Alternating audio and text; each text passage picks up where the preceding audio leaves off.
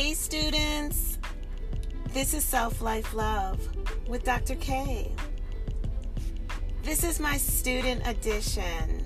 I'm so excited. This is season three, and I had to take a, an opportunity to talk to my students.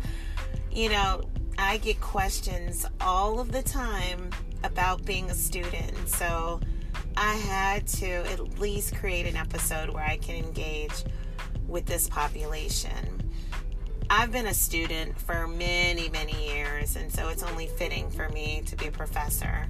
I've seen so many students come and go, and you know, I know what it takes to be a student. I know how hard it can be, and I know that it takes just some gosh, it takes resilience, commitment, dedication, time management, all these different emotions and skills that we have to have in being a student to where we have to really have a great balance in a lot of different ingredients so that we can maintain this academic path. I tell my students all the time life is going to happen. And being a student, you ride the wave, you lean into the wind, and you keep going. Because at the end of the day, you have a goal. You have a goal to get your degree. You have a goal to advance in your career. You have a goal to learn the skills that you need to learn so that you can contribute to your professional path. I mean, you're a student because you're learning those skills. So you definitely don't want to give up on that opportunity and that moment that you want to maximize. You just have to find outlets, supportive outlets, resources, and tools that can help you to keep going. I wanted to do this episode specifically for my student population because it's just important for you all to have that sense of encouragement, and I want to encourage you to maintain your resilience. And that's not always easy.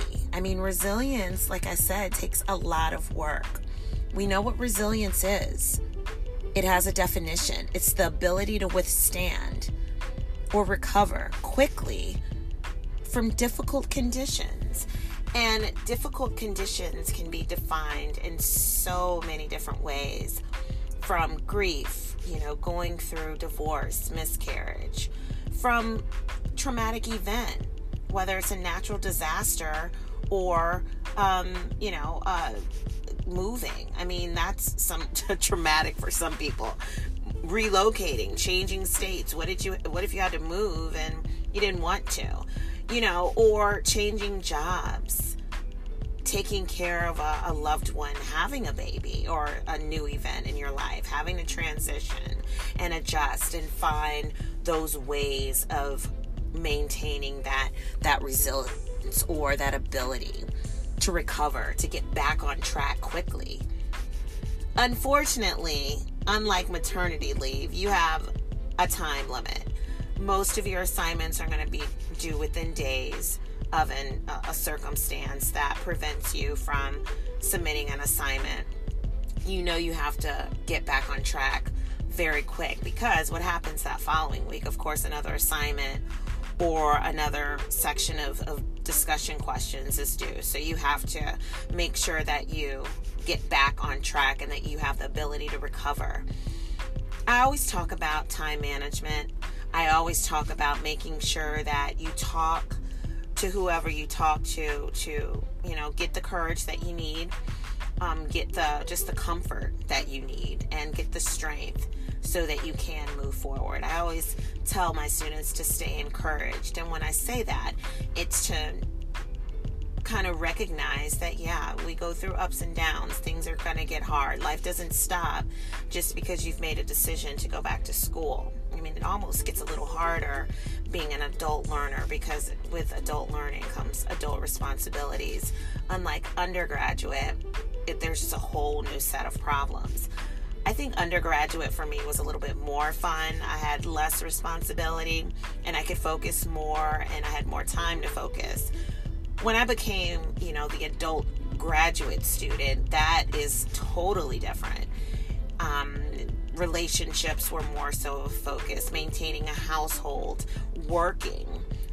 The good thing, though, in working is hopefully you're in a position where you can contribute some of those job skills into your program, which a lot of the times that's what happens, unless you kind of have a career shift and the career you're currently in has nothing to do with the one you're pursuing. But if you are fortunate enough to be in a career position where you're academically learning those new skills as well, it can really be a huge benefit. And I always encourage my students to utilize those skills into the classroom, talk more in depth about your personal experiences, and bring that wealth of information and knowledge into the classroom. So, those are some of the things. That's the benefit of having to work and having that additional responsibility. But at the end of the day, it's really about being resilient. Make sure you balance that time, just like with anything else. Resilience takes time management. You have to be reminded of your dedication, of your desire to graduate. That's huge. Is always be reminded, remind yourself of the importance when you chose to begin this academic path. What made you choose this and why do you think it's important?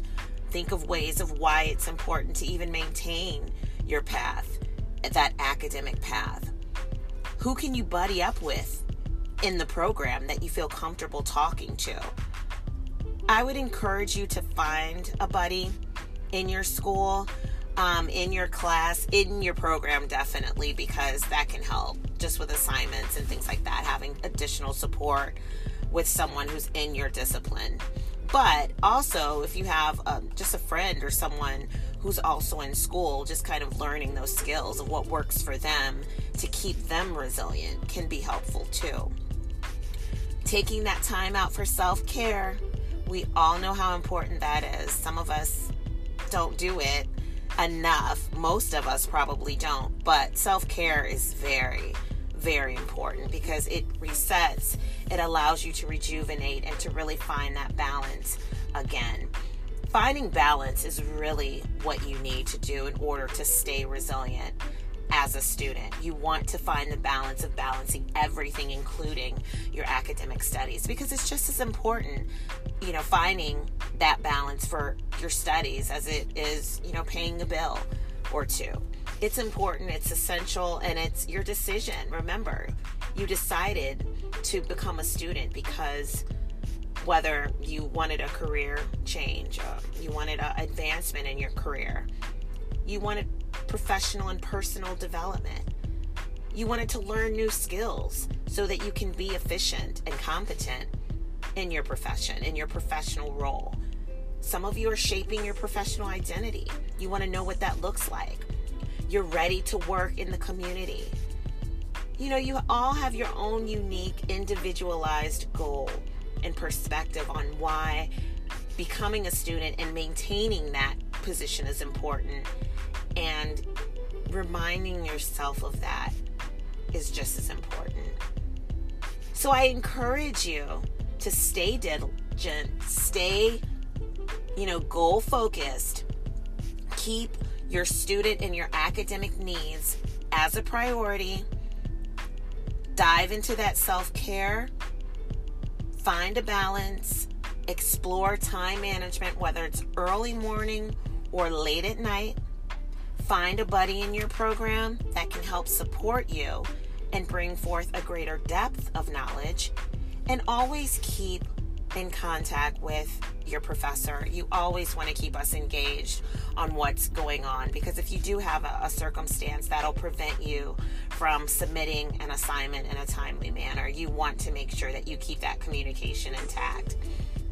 That's so important because it really is a better look for you when you you can share just your absence or your lack of, of, participation for that week. It just keeps us engaged. And as professors, we want to stay engaged with you.